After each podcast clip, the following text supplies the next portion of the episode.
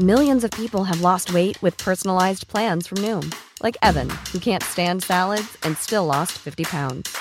Salads, generally, for most people, are the easy button, right? For me, that wasn't an option. I never really was a salad guy. That's just not who I am. But Noom worked for me. Get your personalized plan today at Noom.com. Real Noom user compensated to provide their story. In four weeks, the typical Noom user can expect to lose one to two pounds per week. Individual results may vary.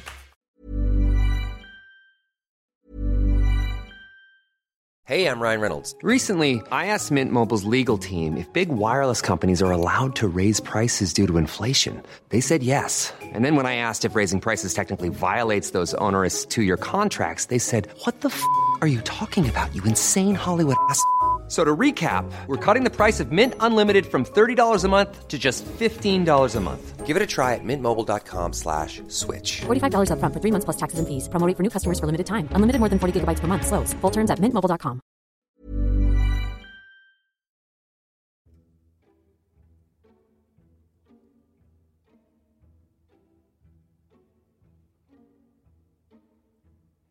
las 12 de la noche, Scrooge se quedó esperando al siguiente espíritu, que, por lógica, era el espíritu de la Navidad presente.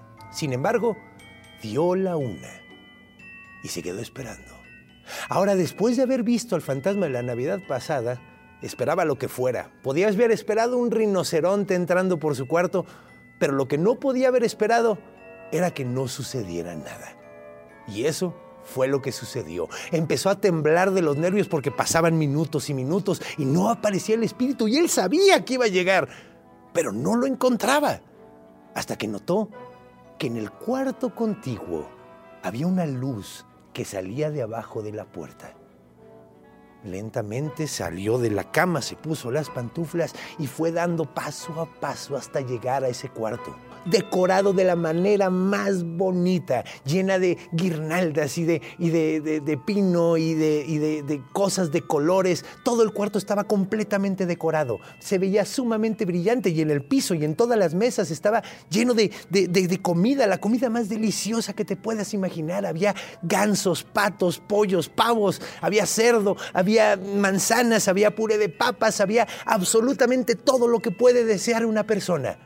Y en medio de todo eso había un hombre regordete, sumamente barbón, sumamente simpático, con una toga como de verde cubriéndole todo el cuerpo y con una guirnalda de holly, de, de- de la planta con la que se celebra la Navidad, en la cabeza. Scrooge preguntó, "¿E- ¿eres el siguiente espíritu? A lo que contestó el hombre con una voz sumamente llena y feliz. Sí, soy el espíritu de la Navidad presente. Acércate para que me puedas ver bien. Se acercó y lo vio y se veía tan maravilloso como de lejos. Un, hombre sumamente feliz, sumamente rollizo, sumamente alegre. Scrooge le dijo, estoy dispuesto a aprender de la, la lección que me tengas que dar, espíritu. Creo que con las últimas cosas que estuve viendo, creo que tengo bastante que ver. Entonces, llévame a donde tú digas. El espíritu le dijo, Toma mi abrigo, por favor, Scrooge, y acompáñame. Cuando tomó el abrigo, el espíritu salió volando por la ventana y Scrooge iba agarrado, ¡ah! volando por toda la ciudad. Y lo empezó a llevar a que viera cómo vivía la gente en la Navidad. Estaba todo mundo caminando por las calles, pero con una sonrisota. Estaba gente quitando la, nieve de las calles y de los techos y todos se sonreían y se saludaban mientras lo hacían, como si el trabajo no fuera duro porque hoy era un buen día. Después lo llevó a una gran panadería donde había gente comprando pues alimentos para cenar esa noche y pasteles y todo ese tipo de cosas buenas que nos gusta comer en Navidad. El espíritu sacó una antorcha y empezó a echar polvo con esa antorcha sobre la comida de las personas que iban pasando por abajo de ellos. Scrooge le preguntó al espíritu, oye, ¿y, eso, ese polvo le da sabor especial o un sabor mejor? Y le dijo, Sí, le da sabor a mí. Le da sabor a felicidad, a Navidad. Scrooge le preguntó, ¿y eso es para todos? Le dijo, sí, Sí, pero especialmente para los pobres. Después el espíritu tomó a Scrooge y lo llevó directamente a casa de los Cratchit. Así es, el empleado de Scrooge, Bob Cratchit. Y ahí estaba toda la familia. Era una familia bastante grande. Estaba el hijo Peter, que de hecho estaba muy contento porque su papá, Bob, le había prestado la camisa más elegante que tenía para que lo usara durante la Navidad. Y de hecho le quedaba bastante grande, pero no le importaba. Y estaba metiéndola mientras estaba moliendo las papas para hacer el puré de papas. Y ahí estaba metiendo la camisa, pero no le importaba a nadie porque estaban felices. Estaba Belinda ayudando a su mamá, la niña, una de las medianas más o menos, y llegó Marta. Marta, que era la hija más grande y ya no vivía con ellos, pero pues los iba a visitar en Navidad. También estaban los dos chiquitos que estaban corriendo por toda la casa desesperados, como locos ahí, esperando a que estuviera la cena lista y que salieran los regalos y toda la buena onda. Y finalmente llegó Bob, el padre de familia, con el hijo más chiquito, Tiny Tim, el pequeño Tim que de hecho era un niño bastante frágil y débil y andaba todo el tiempo con una muleta porque era un niño bastante enfermizo y tenía muchos problemas de salud, pero era un niño maravilloso, era sumamente simpático, sumamente inteligente, sumamente amable, o sea, en el sentido de que es fácil de amar. Entró por la puerta con el niño en los hombros y saludó a toda la familia le dijeron, ay, Marta no pudo llegar, la niña que ya no vivía con ellos, y dijo, no, ¿cómo que no va a venir? Pero la niña no quería ver a su papá triste, por, o sea, aunque fuera por una broma, y salió inmediatamente y fue una sorpresa bien chistosa, todo el mundo se rió y decidieron empezar a cenar. Ahora, la cena de los Cratchit fue una cena bastante modesta. No tenían mucho, no le pagaba mucho el señor Scrooge, de hecho, no iba a haber regalos, pero tenían un ganso y tenían puré de papas y habían hecho un pudín que iban a comer al final. Entonces, todos comieron, se sintieron sumamente agradecidos a pesar de que apenas les alcanzó para todos y todos empezaron a cantar y a celebrar después de comer. Y de hecho, cuando estaban ya en la sobremesa platicando, el señor Bob Cratchit dijo, quiero brindar por el señor Scrooge.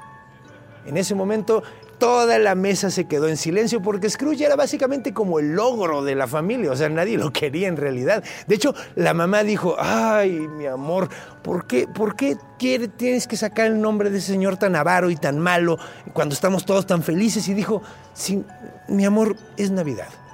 Y, y si no fuera por él no tendría trabajo. Entonces, sí, no es la mejor persona, pero le deseo salud y le deseo que esté bien.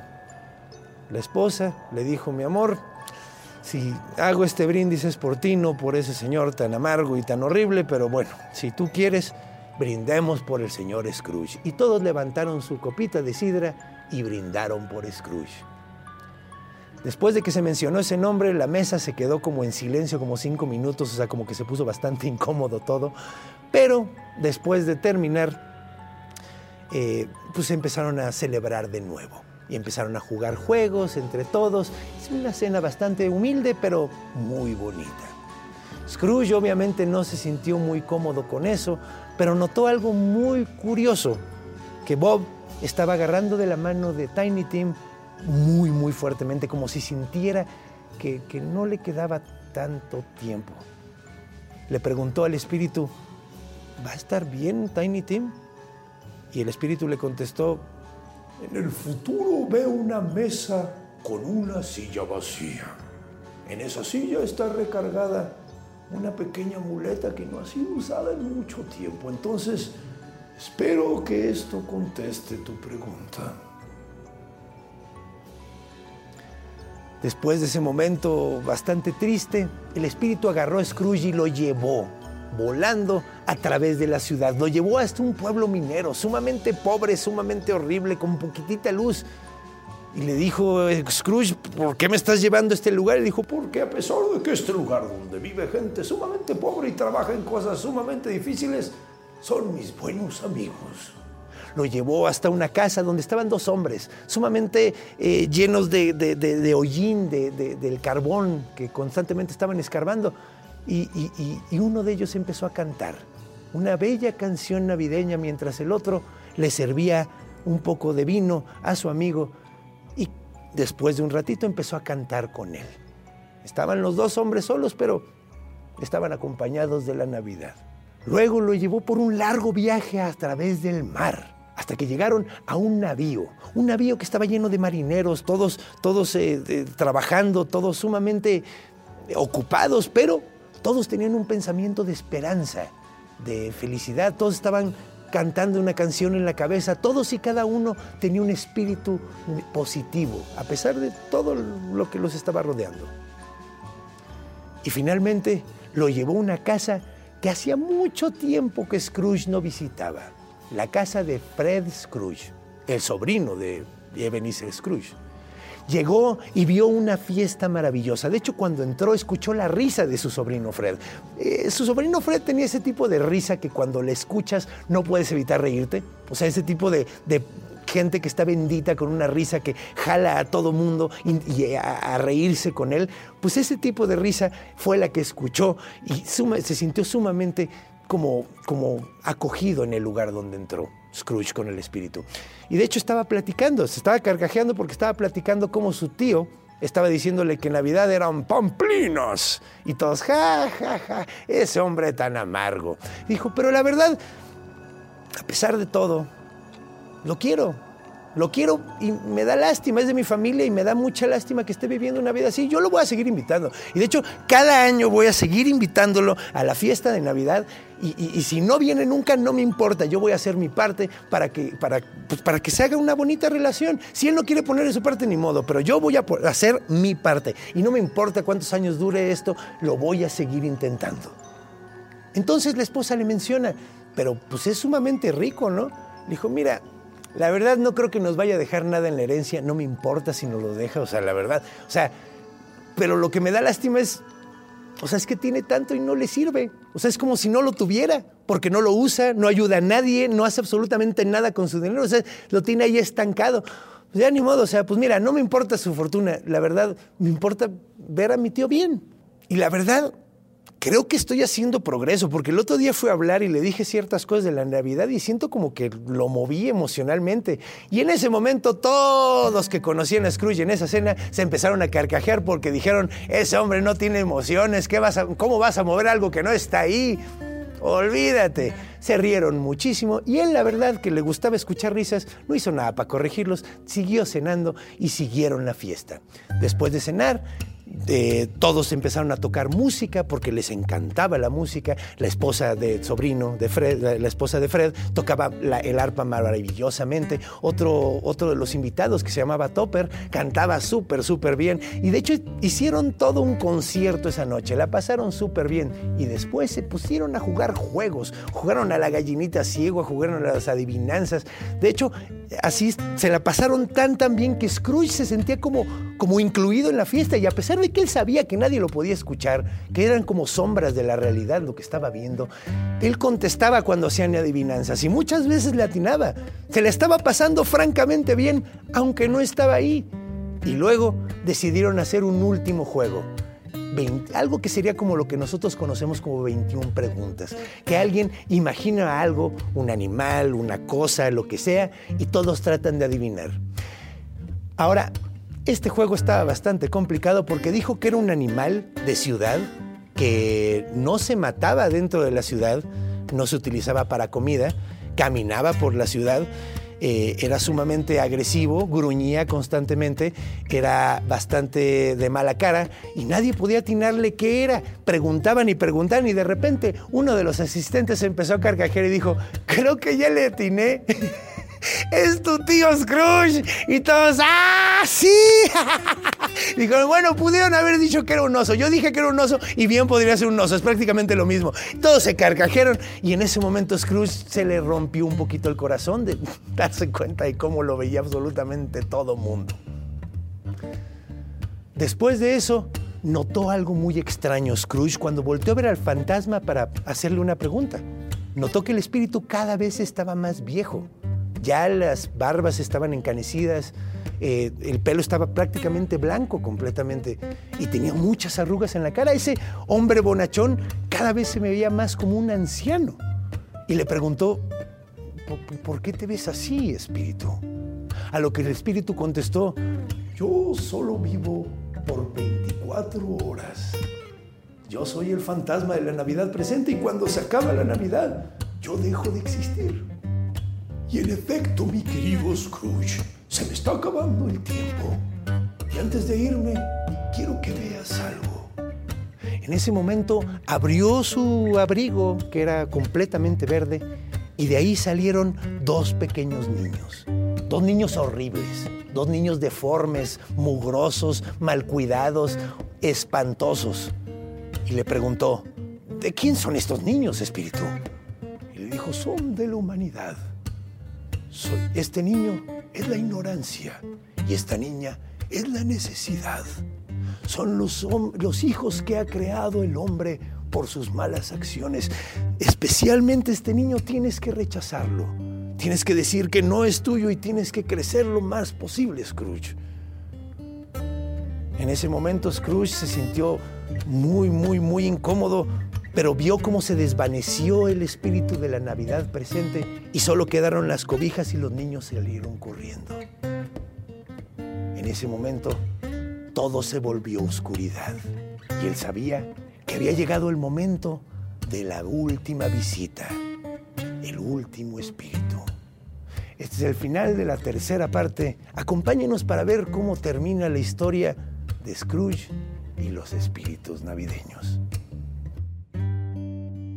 Adaptación y traducción del Conde Fabregat. Producción de Iván Juárez. Operador de cámaras, Chomps.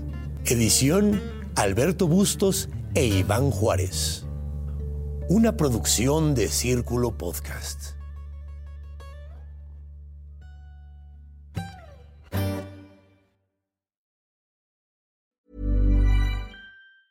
Planning for your next trip? Elevate your travel style with Quince. Quince has all the jet setting essentials you'll want for your next getaway, like European linen, premium luggage options, buttery soft Italian leather bags, and so much more. And is all priced at 50 to 80% less than similar brands. Plus, Quince only works with factories that use safe and ethical manufacturing practices. Pack your bags with high-quality essentials you'll be wearing for vacations to come with Quince. Go to quince.com/pack for free shipping and 365-day returns.